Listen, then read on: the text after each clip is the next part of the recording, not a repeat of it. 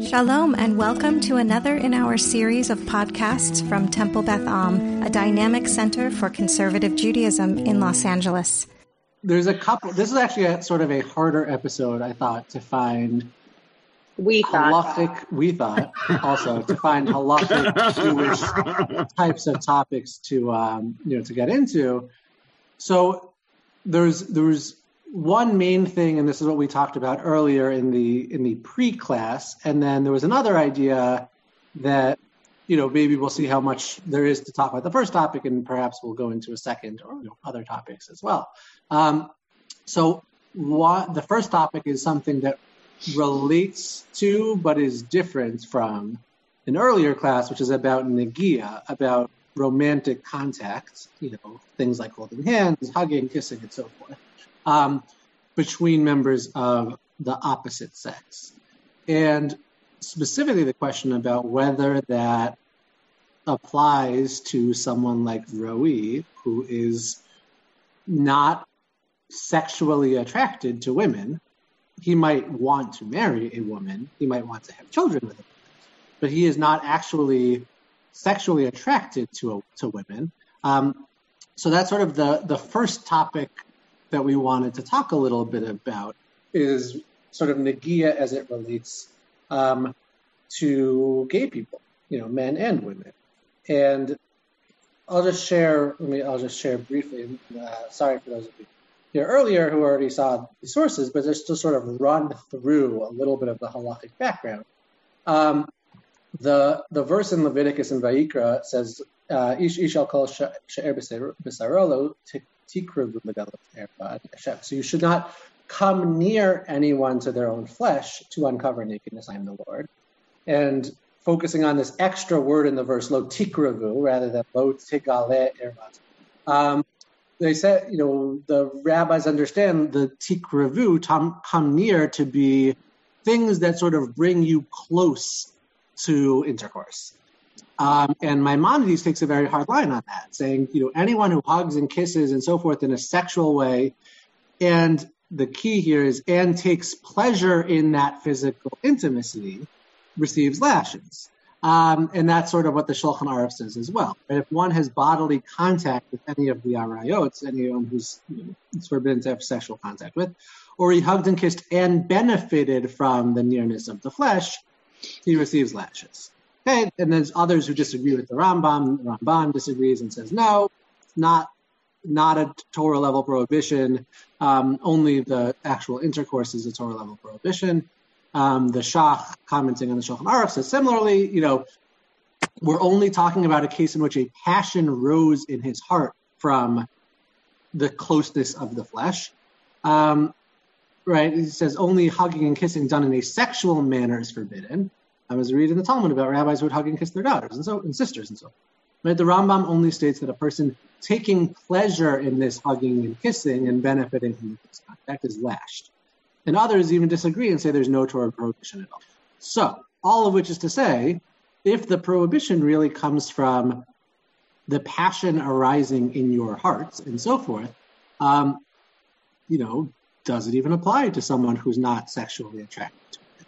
Um, even if there is some enjoyment, if or some um, benefit, as it were, right? I was saying, like you know, women who are attracted to men find benefit in hugging women, not because they're sexually attracted to them, but because there's sort of an emotional care, an emotional kind of, let's say you even use the word intimacy, that's non-sexual in nature. So, you know, if Roe holds Reut's hand, and even if he does find, even if he does benefit, he gets hana, he gets benefit from it, but that hana is non-sexual in nature. He feels an emotional closeness. He feels supported. He feels loved even, but not coming from a place of, of romantic sexual attraction. You know, does that fall within this prohibition um, that we're talking about here? Okay, I see Debbie and Steve have raised their hands call on them. So, so given that Roe is attracted to men, yeah, is it then wrong for him to hug another man or touch another man? Good question. So that's the flip side of this question.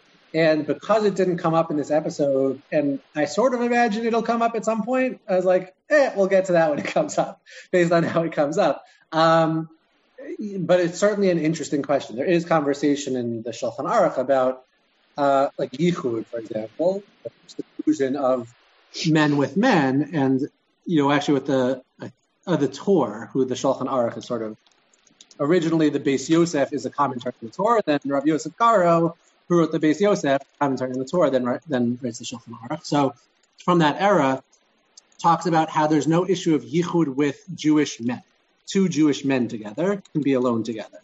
But he says, you know, and he says the reason is that we, you know, we assume we're not chashud al um, mishkav zachar.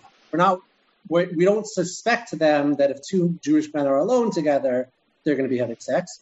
But he says a Jewish man, you know, shouldn't be alone with a non-Jewish man because sort of we don't know what kinds of things they do, and like, you know, we're not worried with people who are part of this community, but with beyond the community, like we don't know the norms. We're worried about things, so like better to not be alone together. And presumably that would apply to touch as well. So there is a conversation, um, and but generally they say we're not. We don't have sort of a universal prohibition about it um, because they're not. There's no chash. There's no sort of universal suspicion. But it's a good question, and again, it's one that I am sure that we will get. I shouldn't say sure. I haven't seen beyond this episode. I imagine we'll get into it some Okay, um, Renee, and then Leonard and Rebecca. But isn't it true that even regardless of the sex part or not the sex part, they're not because they're opposite sexes anyway. They shouldn't be touching. Like even if even if I were to walk into a room with some other man who happens to be a frum man, I mean, we wouldn't be able to even shake hands hello in theory number one. That's my first question or comment. And the other is that he implied in this episode, because they were talking about, well, would you want to try it? But if you see that it's not shaykh, then will you please at least tell me? Mm-hmm. So, you know, he's he hasn't he hasn't uh, admitted 100% that you know he's considering still the possibility that maybe he's not that maybe he doesn't have only heterosexual uh, homosexual feelings yeah Right. So he certainly seems to be sort of in that place of exploring still. Um, and he's saying, you know, I was in yeshiva surrounded by men for years. I guess, you know, there's a lot to sort of unpack about what, you know, how, where my attractions lie. I know I'm attracted to men. I'm not sure about women, is sort of what he says. Um, as to the first point, that's sort of the big question. Um, based on the sources that I just brought, which are sort of the main halachic sources on the topic, it's not so clear that it's problematic to shake hands with a man or woman who you would say sort of almost almost like categorically wouldn't is unlikely to be a romantic partner.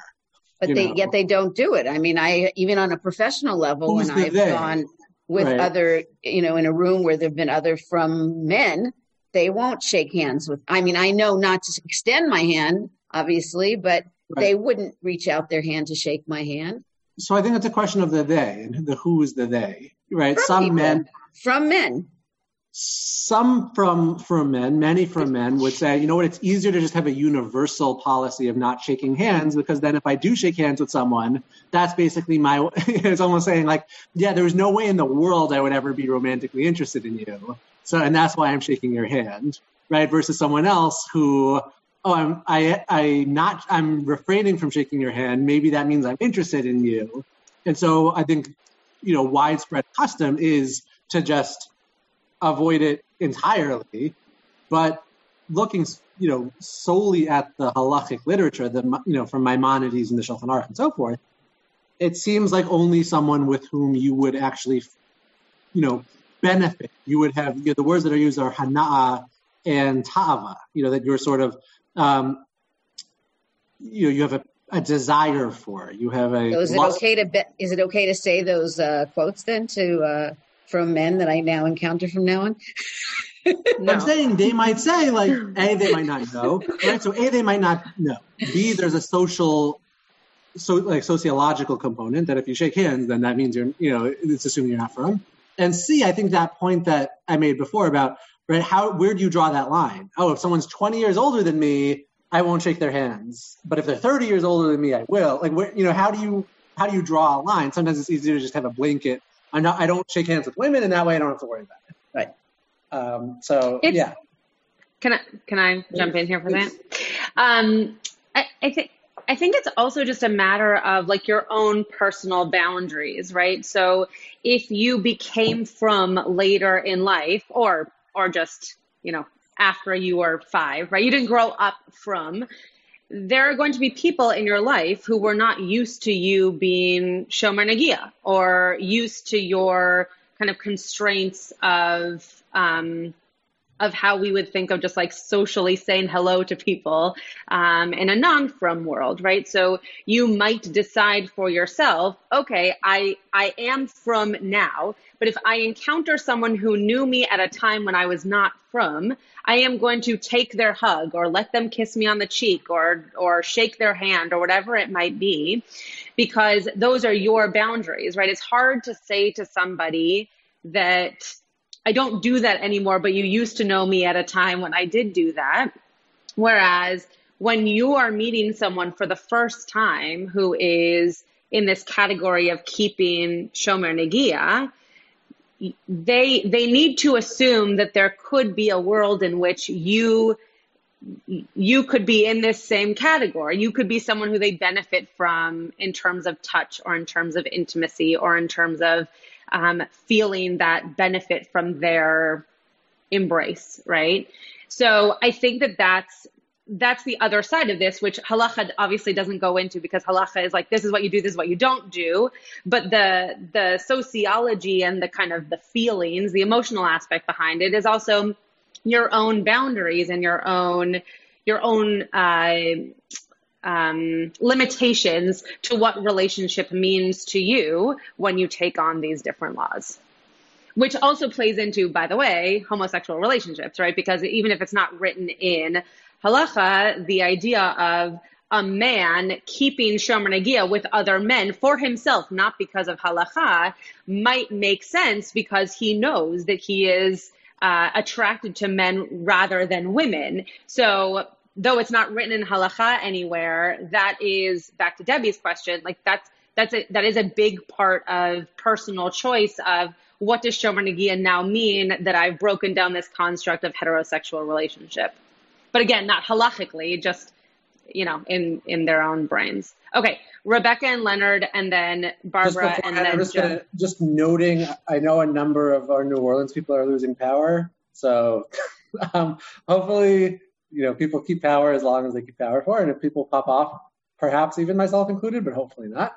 Um, you know why? Can't wait. So, Are people losing power for a reason? There's a storm. Like, is something There's storm. happening? Big Oh, storm. uh-huh.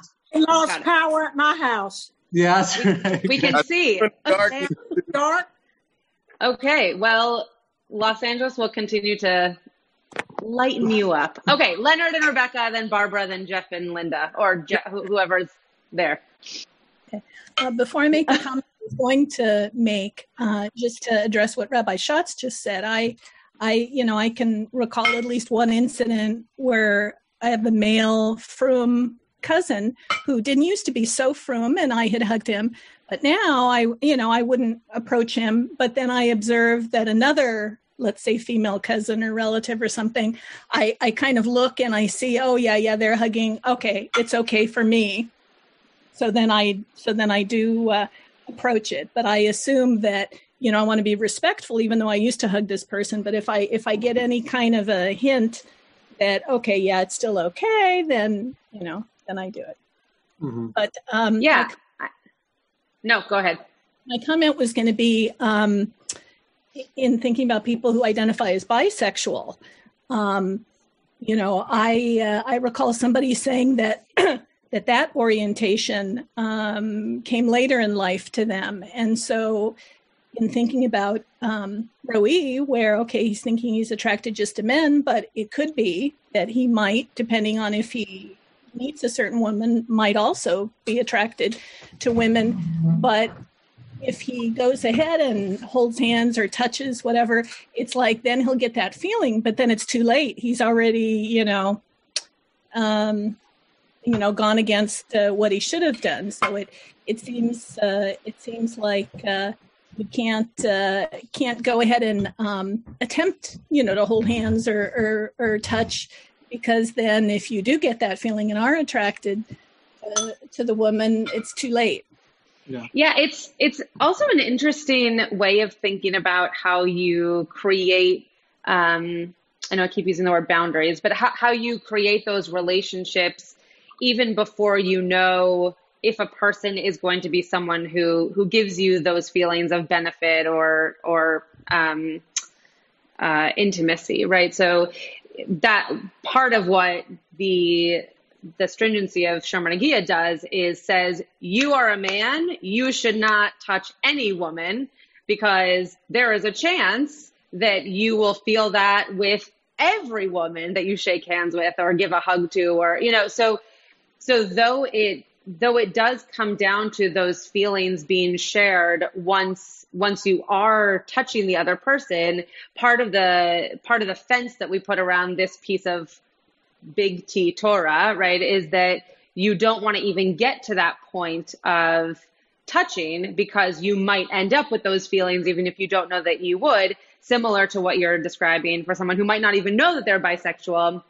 Um, the other point that I was going to say with your example of Roe is that he very clearly, we, we don't know if he's bisexual, right? He, he could be, um, but he very clearly is stating that he has feelings for men in a sexual romantic way.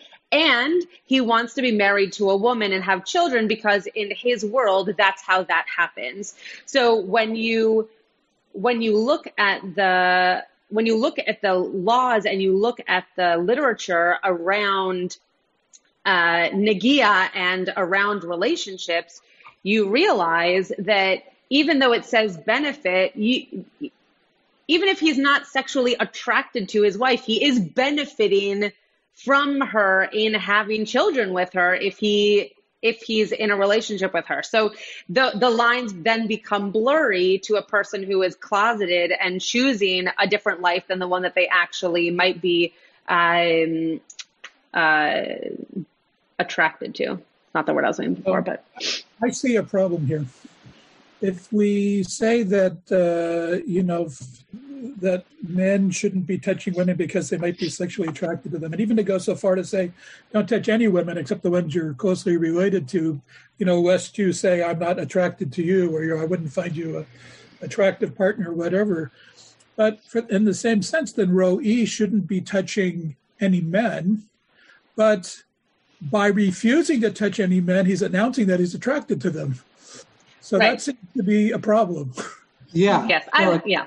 Yeah, no, I think that's right. I mean, and I'll note, you know, Rabbi Schatz was sort of talking about the universal, you, you know, the the sort of the the widespread norm of sort of universally not touching, you know, men not touching women and vice versa. And, I'll, and again, I'll just point out that's actually not halacha. That's much more sociological than it's halachic. Um, but Leonard, your point I think is a really important one. That if someone is sort of is gay and is suddenly touching women and not men. It's sort of announcing to the world, which they might they might want, but they also might not want, and they also might want sometimes and not other times. And I remember one of my chavrutas when I was at Pardes, who is gay, talked about how he loved davening in mechitza minyan, even you know he he preferred davening in a you know non-egalitarian space because he said it's like as like an openly gay man, he said it's like one of the few places where he's just a man without caveats. And he said there's so many other places where it's sort of like, oh, you're well, you're a gay man, you're a man who's attracted to this. He's like, here, there's sort of no, it's just you're a man, period. Um, and he and he appreciated that even as someone who is openly gay and so forth. So you know, like there are there are those pieces that you know sort of connecting with what what uh, Leonard was touching on. Yes, certainly very much there. Okay, Barbara, then Jeff, you put your hand down. Was that intentional? Okay. Um, and then Norm, and then Karen, and then Terrell. Whew. Clearly, people like this topic. Yeah, go ahead, Barbara. Uh, I have two comments. Number one, frummy men, when they come to see me, I do not shake their hands, but I do touch them, and there's no problem. I can't examine them without touching them, and they know it. Right. And they right. don't seem to mind coming to see a female physician. Yeah, it's okay to see a female physician even if you are shomer negia. Yeah. Right. Though many This don't. Many try to find male physicians, but Correct. But if you have to or if you are, then it's not a problem. Okay. The the other comment is, um, I don't know how many women in this group have ever met a guy who wouldn't look at you, much less touch your hand, and that's really disconcerting and obnoxious. I, I had dinner once in Spot. I knew the the wife of the guy that wouldn't look at me as he was cooking and we were talking. He wouldn't look at me as we were at the table. He wouldn't look at me. The other guy there was the brother of the wife. And I knew the wife and the brother from the time they were teenagers, young teenagers. And we would hug when we would see each other. The, the, the one that wouldn't look at me because I was a woman, and I want you to know I was about 60 years older than him, something, maybe only 55. So I don't think he or I would have had any kind of sexual feelings for each other. Um, the the other one would, would look at me and talk to me, and, and I asked him, I said, if you've become so frum, because he used to be a religious, I said, why will you look at me when your brother in law won't look at me and has left the table because he doesn't want to be around me? And he said just exactly what Rebecca said earlier, and that is that he knew me and he felt he would be insulting me if he didn't talk to me and look at me since he knew me for so long and he knew me a- as a friend as a doctor both right. i just thought it was rather interesting i mean I, I i can't believe that any guy can feel bad enough they won't shake hands but to feel you can't look at a woman holy cow I mean, it, Yeah. you know, it comes from. I, we we had talked about um, in one of the episodes about hair, head coverings. You know, that there's talks about you know, what I was going to say, I think it was the first episode. It was a long time ago. maybe. I think I was in New York for that. But anyway, Anyway. yeah. So it was back in November, but uh, maybe it was the first, one of the first. But um, you know, talked about Erva and and you know, sort of for, for one of the reasons for one of the rationales for women covering their heads has to do with you know a woman's hair being considered Erva or naked. And it talks about what about arms and forearms versus upper arms and so forth. Right, and it, it says sort of even if you're looking at a woman's, you know, the end of her finger for the purpose of deriving benefit from it, that's a, you know a woman other than your wife, that's a problem. So I think right, it's the same kind of thing that if a man, right, there's how women, you know, how there's not pictures of women in creative publications and so forth. It's sort of like once you start sexualizing many things, you start sexualizing everything. And suddenly it's like you can't have any picture of any woman, including Hillary Clinton in the Situation Room when they were killing Osama bin Laden, because it could be sexualized, right? So yeah, it's it's sort of one of these uh, slippery slope, never ending extension kinds of things. That, um, yeah, that's something that it's a problem. Okay. Uh, Okay, Norm. Norm. in regard to over sexualization of things unreasonably, um, there's a newspaper in Israel, a, a fairly widely circulated one, that does not print pictures of women. And there is an illustrated Megillus Esther that I have seen pictures of, where the only female you see in all the pictures is Haman's daughter, um, who is made to look rather hideous. Um, but I want, but I, in this episode, I was really bothered by the prevalence of people leaving places where they were responsible, where people were depending on them, under false pretenses. Um, Amir says, I can't go because I'm being called up for reserve duty, but he's Mhm. not. Um, she walks out of her job at, at the bar, just walks out with no notice when they're swamped, leaving her boyfriend and the other employees really extra shorthanded and, and, and, and stuff. Um, the accountant um, ups and leaves again, saying something false. It, this was a, a pattern that I was really bothered by. And I Yeah. don't know what halacha there is on it, but it seems like there ought to be some. I I understand we don't have slavery, and so somebody decides to walk off the job, they can walk off. But lying about it and doing it in this way seems very distasteful to me. Yeah, Um, it's, it's interesting. I I I didn't notice the name of the episode, but often you know we touched before on how often like a lot of episodes will have you know even the title of the episode will sort of touch on a, a common thread that unites them, and that's certainly I would say the common thread in this episode is right people trying to sort of find their place, but alongside that people sort of right leaving right a lot of false pretenses, a lot of um, people sort of feeling like where they are isn't the right fit, but then, you know, running, or Hodaya does that. Hodaya runs away from the, um, whatever, the, the museum, I forget what it's, uh, you know, the Bible Land Museum, I forget what it is in Hebrew, but yeah, you know, like, so there's a lot of that, you know, it's sort of a different topic. Um, but, you know, that is certainly a recurring theme in this episode um, in the band's agent who you know like they say the band the band is coming and then you know the agent comes and the band is with a different graphic designer like there's a lot of sort of false pretenses um, one of my pet peeves um, is this that uh, Nati, in his uh, typical elegant and very kind way, um, says people choose to be gay. Mhm. That's just one of my pet peeves. Talk to a gay person, and that's Yeah. just not how that works. Yeah, Uh, we talked. Oh, go ahead. you may have talked about that uh, about that already. Um, It made me doubt medical education in Israel.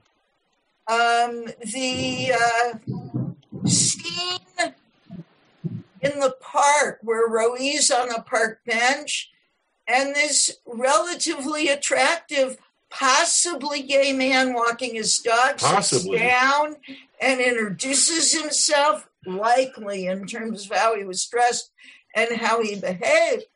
And Roe runs away, which is something that I understand when when I, I think I understand it psychologically. When you're uncomfortable with a particular aspect of yourself, you run away from it mirrored in other people. But those are just some other things to discuss. right Yeah, and thank you.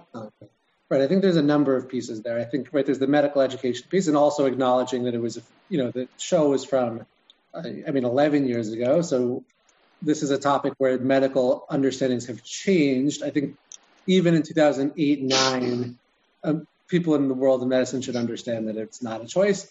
But i think it's um, you know it's also his brother. And you know i think there could be an element of my brother is doing this to annoy me to right? Like i think there's a not you know to annoy me to make my life harder in some way right? And that's even what Roby said to him before. It was like oh you know sorry that this is going to impact your social status when people know you have a gay brother right? Like there was everything is about Nati and i think i think that's a piece of what you know sort of refusal to acknowledge this is specifically because it's his brother. And there's sort of a sense of oh he's doing this to like get at me or something. Um, that uh, you know where even if he, Nati as a doctor might understand that that's not the case, he might think it's the case of his brother. Um, that you know this is just a, a phase or this is you know, something along those lines. Okay, Karen and then Terrell.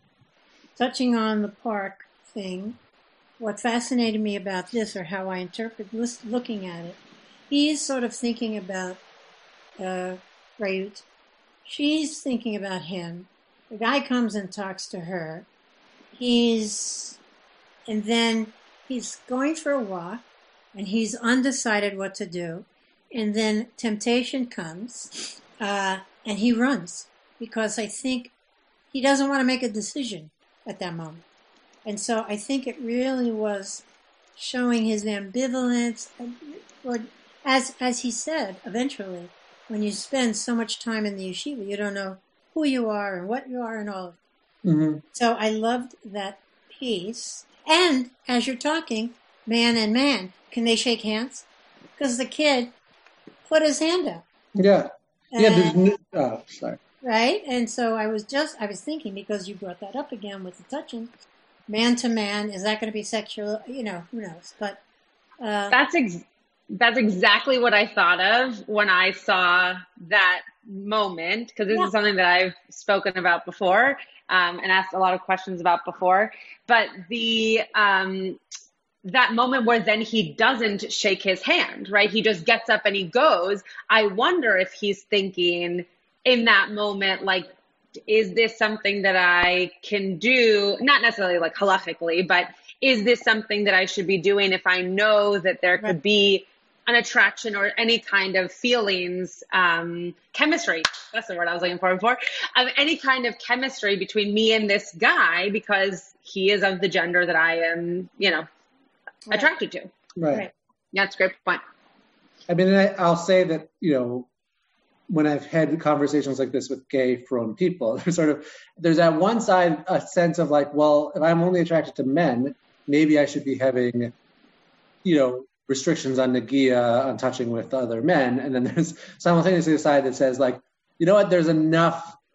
There's enough restrictions on gay men already that we don't like. Why do we need to be burdening ourselves with more? like, you know, if we can't have, you know, a you know, at least for gay Orthodox men, you know, you can't have a, um, you know, a sex life. Wedding. Right. There's limitations on your sex, uh, on, you know, sexually what you can do, right? Wedding, things like that. Like, why, why should we bring in a whole nother level of restrictions? Like, there's already enough restrictions. Let's, like, you know, we can be lenient on this area because we're strict on everything else. Like, that's sort of, ha- whatever, the conversation as I've Which is played which is interesting, except for to play the woman card for just a second. There are a lot of restrictions on women. Um, so, you know, the idea of saying that this is going to be something that is yet another restriction on women just because they were born into a certain gender um, is an interesting, I don't disagree with you, but it is an interesting kind of mirror to that to that statement because a woman could back could go back to someone who comments that way and say and say yeah there's a lot against you and there's a lot against me and yet i'm being told that i have to follow these laws um, without without any question My point is wha- sort of why add on more laws and more stringencies that aren't part of the. i understand yeah, hmm Yeah. No i'm just saying like why why not then get rid of like a law that is a stringency for me just because i'm a woman that's what i'm saying Because those are laws. That's what I'm saying. Meaning, Yeah. we're not talking at this point about getting rid of laws that are already on the books. Right, you're It's talking about making adding law. more laws that aren't Right, on the books in a sense of like, why add more? There's, it's already hard enough, kind of. yeah no no i get it Yeah. okay Okay. Terrell. Rabbi uh, Josh, so but kind of like the with, with your thing about like touching women, does like I think you kind of made a comment about like age limits, such because you know living in the South, you might come across like a eighty-five year old woman who's like in a walker. Who said you're a rabbi. Oh hi, and, she wants to give you a hug. Are you going to rebuff her or go in for it? So will I, right? It's like, that's why there's not like a hard and fast rule per se about it. Like I remember when I was in yeshiva, um, that like our former, the former president of the yeshiva who was on his way out, um, I remember at the gala, like right before, you know, the, the annual dinner or whatever, the gala, he was like, I don't care what the Rosh Yeshiva says. Like if if, a, if an older woman comes up to you and introduces herself, like shake her hands, like you know, like that's right. I, I mean, and this comes up with shoals also of like, right? If you're in a contest with people who, right? Some people are, are just not going to offer their hand and fine. But like if someone's offering their hand, go shake their hands. And Rabbi LePatin would say, even if they didn't offer your hands, go, you know, go put out your hand, go shake their hands. Um, so again, there, there's no hard and fast rule. The laws on the books are, as I showed from Maimonides and the Shulchan Aruch and so forth, it's really about someone who you would derive benefit from the kiruv basar, the closeness of the, you know, the, the physical contact, closeness of the flesh, the physical contact, right, and so forth. So really, honestly, right, there's a difference between, for one thing, holding hands versus shaking hands. Um, and so I remember one of my former roommates would say that, like, I will shake hands with women, but I will not hold hands with women. Um, that's like what, you know, because there's different connotations, especially in the modern world. Um, and then I think, right, I think there's also that piece of, right, giving a hug or, or help, right? Helping across the street is a different story. But like, right, giving a hug to a woman who's clearly, what you know, not someone would be a possibility of you know, sexual relations, and you're not getting any romantic, um, you know, intimacy from that. Certainly, halakhically, it's fine, and I think like socially, it's probably okay too. Look, a lot of very frum men won't do it, but like I don't think there's any problem with that because I could, you know, you sort of understand that this is not the thing that's prohibited. It's sort of common sense. Yeah, falling, tripping and falling is a totally different thing. Someone trips and falls, absolutely, a man can help them up. That came up in the first episode. Oh, it did come up in the episode about the guy who Hodaya went on a date with, who like when they were in high school, she was falling in like a you know a muddy river or something, and he wouldn't help her because you know of Negia. Like that's that's a different you oh. know a different thing. But yeah, that's totally fine. There's also there's also a world in which like if you are in a large space and you're walking with somebody and you're trying to keep them close to you, you're going to the same place together or you're trying to get out of a crowd or whatever, like tapping them on the shoulder or pulling their arm is also okay, right? Because you're you're doing it for the benefit of that person's maybe not safety, but like making sure that person stays with you or follows you through a crowd or whatever. I mean, this I feel like the the the frum men that I know in my life, most of them I see at AIPAC, and I feel like this happens at AIPAC all the time. Like these are not people I'm hugging nor touching in any way, and yet I there have been many an instance where they like tap you on the shoulder and say, Rebecca, we're going this way, or like pull your arm to get you to go in the other direction. There's 18,000 people. Um, no, uh, but that's, but I think that's something that, that is also, again, not safety, but it's like for the, for the betterment of that person. It's clearly not romantic touch, right? That's right. The only thing that's prohibited is romantic In fact, maybe it's the opposite. Right. Yeah. so yeah, Like- I think like something like tapping on the shoulder, like right, those things that uh, that are clearly not romantic, right? And again, then this bringing it back to this week's topic of like, okay, so maybe then you just say none of it applies to someone like Roi, who doesn't derive benefit from any romantic contact with women.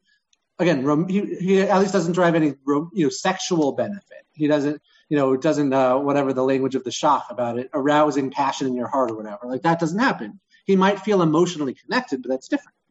Um, so Rebecca and Leonard. Yeah, our daughter went to a modern Orthodox high school. And so there were a lot of occasions where there were group events and meetings, get togethers.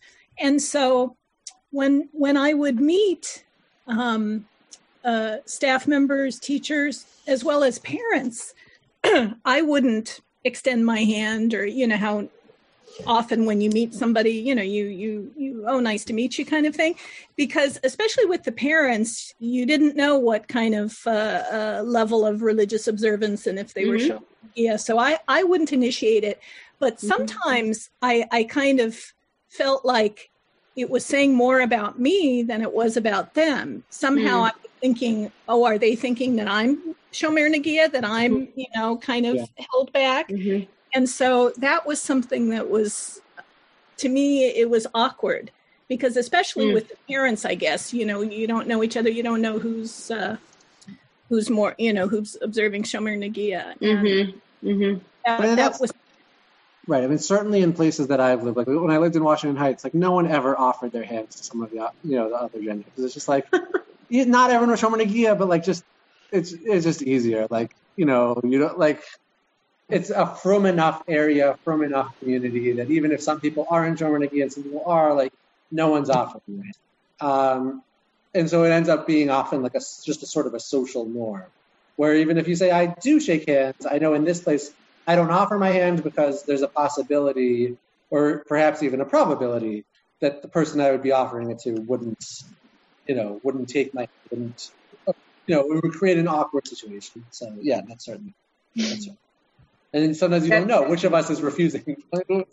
Uh, you know, it's just easier sometimes. Again, COVID And has been very good COVID, COVID makes this very easy. Oh, we just said the same. thing at the same time. Okay, Debbie and Stu. So I just want to speak out for doctors. You know, I finished my training over 30 years ago in the middle of the AIDS crisis. And even at that time, we still knew that it was not a choice. And um, Nati's Nati is not speaking as a doctor, as far Mhm. as you know. I mean, doctors have known for a long time that it's not a choice. I just thought I'd stand up for doctors. hmm But yeah. So yeah, I think that's a good point. I think you're right, Nati. And and I saw there was a conversation in the chat, which I think is really helpful. That I think Nati might be worried that not only does this reflect a certain way on him, but maybe he's actually worried, like, am I gay? He doesn't really know. Like he's worried about, you know, as someone who struggled and sort of with romantic relationships and has said, like, I don't know what's wrong with me. Like maybe he's worried about himself. I saw Rabbi, Rabbi Barber made that point. So I think that's a good point as well also from what i understand medically like orientation is not static. And like i know a number of women in their 40s who were married and in their 40s suddenly their attractions changed and suddenly were like not at all attracted to their husbands and were only attracted to women.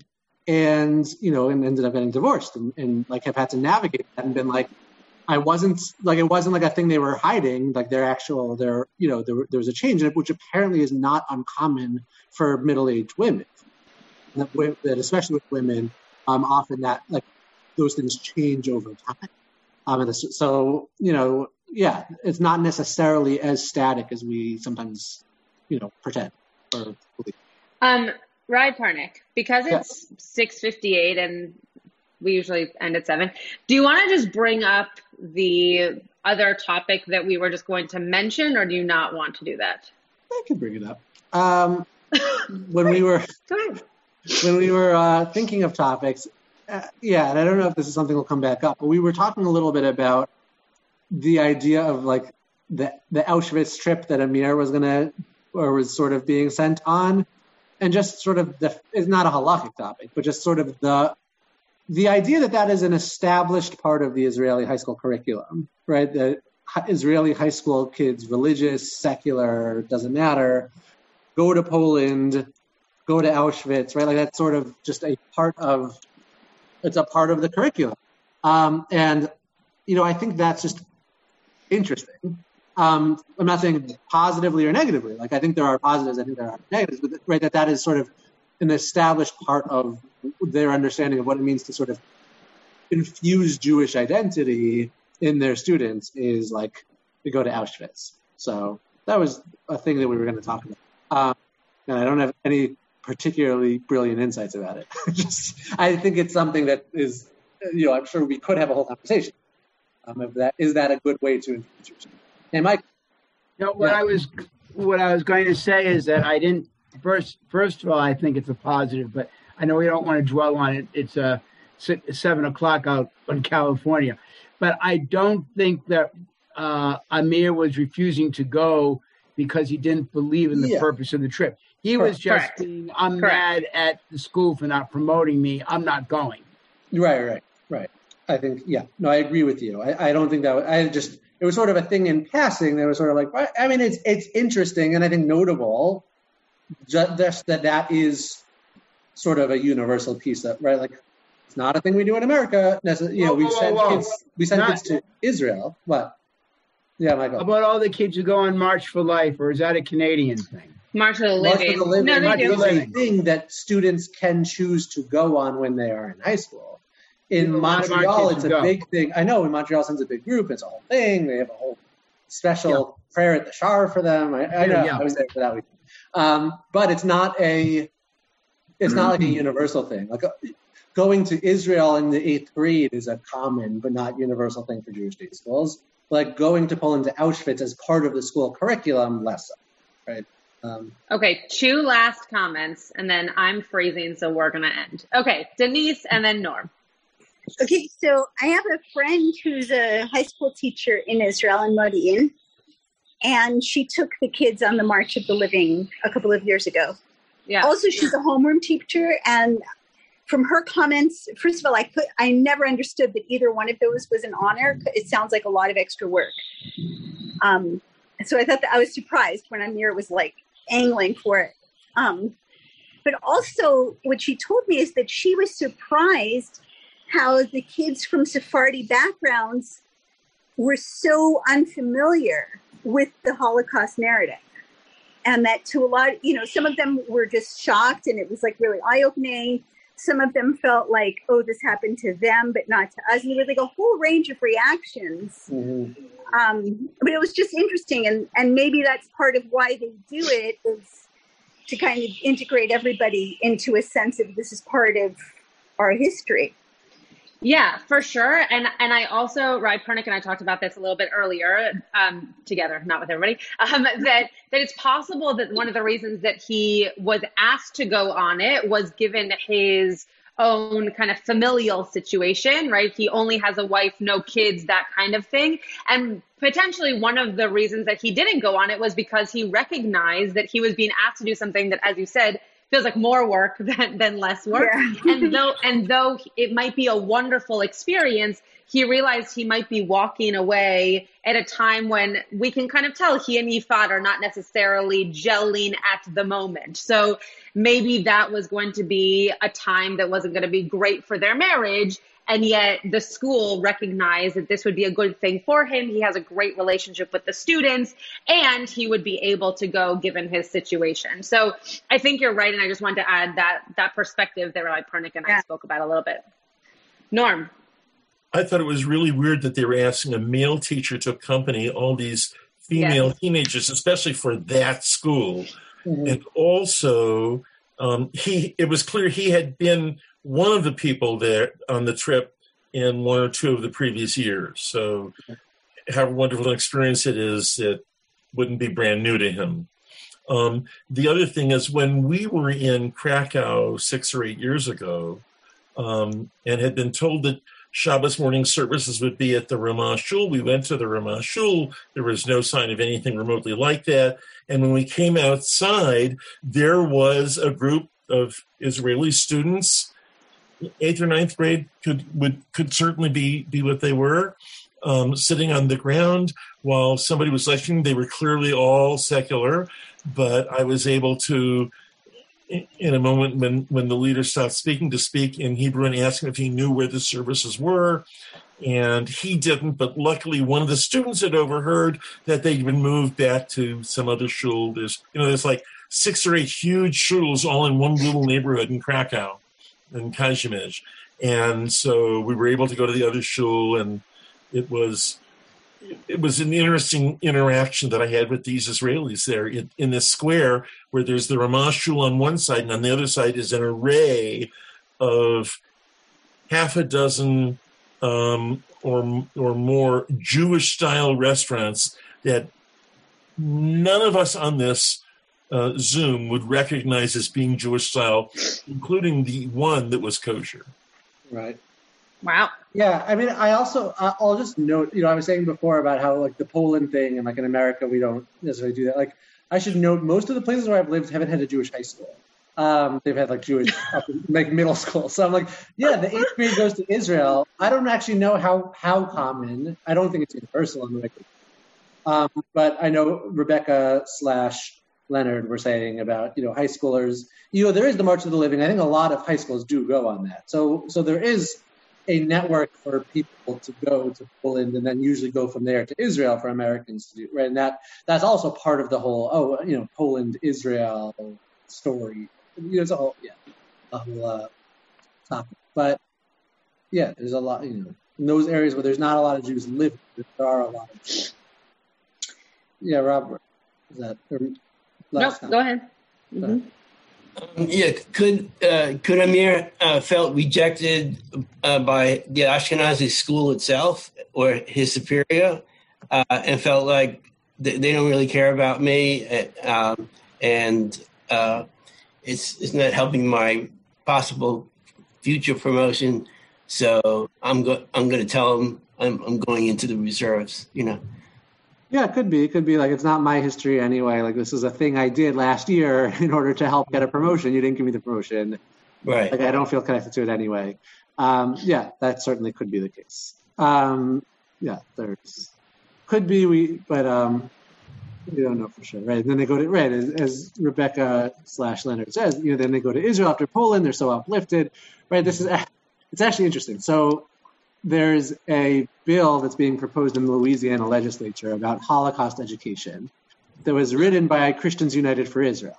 And the state director of Christians United for Israel is like a he comes to a lot of our classes, but not this class, uh, my classes. And so, you know, he sent it to me, and I was worried that it was going to be something that was very like Holocaust into Israel, right? And it actually wasn't. And I think it's actually like a bill that the Federation and ADL are going to like approve of and sign off on. But often that's sort of the narrative of like, oh, the Holocaust, but Israel. And it actually, you know, what's the word I'm looking for? It like neatens a history that's actually not that neat, right? Like it, it it's, if you go to the Holocaust Museum in Israel, um, Yad Vashem, like you see actually the way that the, they tell the story has changed over the decades. Um, and there was sort of, it goes from like, oh, the, you know, the poor victim survivors who then came to Israel and helped build up the land, and, and it sort of has changed. As you know, the Holocaust is sort of recognized as its own phenomenon and doesn't have to necessarily be looked at through the lens of Israel. Um, and I think that's like one of the challenges sometimes we see about March of the Living is if it's sort of like, oh, Eastern Europe, Holocaust, but but now Israel, like it's a narrative, but there's also you know there's more nuance um, to to sort of those storylines. I think also the Mizrahim have their own, they, not the scale of the Holocaust, but they they were they were almost wiped out if Israel hadn't really rescued most of them. Uh, so they, they, if you're 16 years old or 12, you don't know, you might not know that, but um, there's a there is Mizrahi um, history of a near Holocaust. Yeah, right. So you're right. So there's also that piece of you know, back to the uh, Ashkenazi normativity thing that we talked about before. Uh, you know, is that right? Is that uh, is he feeling in touch with his Mizrahi roots and is like, why am I going to Auschwitz? Like that's not my history. That mm-hmm. be, that certainly could be a piece of. Okay. Um, I see. I, you know what? I'm gonna. I think we'll end here. I see Michael has his hand up. No, no, it's okay. Okay, no, end. Fine, fine. Um, so yeah, Rabbi I, Schatz wants to call it a night. I know she's code up. I, I, some of you have asked me. This is not a virtual background. I'm actually outside right now, so I'm just very cold. I'm like 50 feet from the ocean, and I'm just very cold. So, um, but it's lovely being here with all of you. You're you're warming my soul. But we can close now. And I appreciate that. I know some our New Orleans backgrounds have been uh, entertaining for you know, some of you from very afar. Entertaining. Get to see all the lightning and the yeah. So if My, I have less lightning. I mean, I have. You can, depending on how I'm sitting, you can see the lightning in the back. I chatted Rabbi Pernick at one point. And I was like, "Did your TV just go on?" And it was lightning. So, um, there we go. Okay, it was lovely to see you all. Um, the Freedmans have a question. Asher Kochen. Yes, uh, thank you again. Uh, I do have a question, though. I seem to remember hearing a story, which I think is from the Talmud, of a rabbi who says, What's the blessing you're supposed to say on seeing a beautiful woman? And he was chastised to say, You're not supposed to look. And he said, Well, she turned the corner where just where I was looking, and I had no chance. I saw her, and I should praise God for creating such a beauty, something like that. And does that ring a bell? Dad, yeah, Dad, I'll let you take this one. I take that. Thank you for the, the setup. So, um, so Leonard, back in like 1976, I was visiting my grandmother in Fort Lauderdale, and um, I got a call from Sports Illustrated magazine because I had written them a, a letter, and they wanted to verify that this was correct. And maybe it actually, it was, I think it was 77, 78. Doesn't matter. So. I, I, cleaned up the language a little from the Talmud, which speaks of a pagan, but it talks about some rabbis who were sitting amidst the ruins of the of the temple, and they saw a beautiful pagan wo- woman walk by, and they exclaimed, "Marabu ma'asecha Hashem kulam b'chochma sita." You know, and so I and I wrote that. How great are your works, O Lord, and wisdom you have made them all. And I wrote that because it was the winter time when if you have ever read Sports Illustrated, all these people start writing and saying, cancel my subscription because the swimsuit issue was coming out. And they said, if I wanted to subscribe to pornography, I would da da da. And it happens every year. People say, cancel my subscription. I didn't know, da da da da da da. And I said, you know, you're going to get all these letters from religious people. But I said, the Babylonian Talmud has a very different perspective. And then I told that story and I said, and to that I can only add, Amen. You also weren't married at that time. You He's know, not married. That's correct. you know. Would that have mattered? I don't know. Just saying. Were you a subscriber?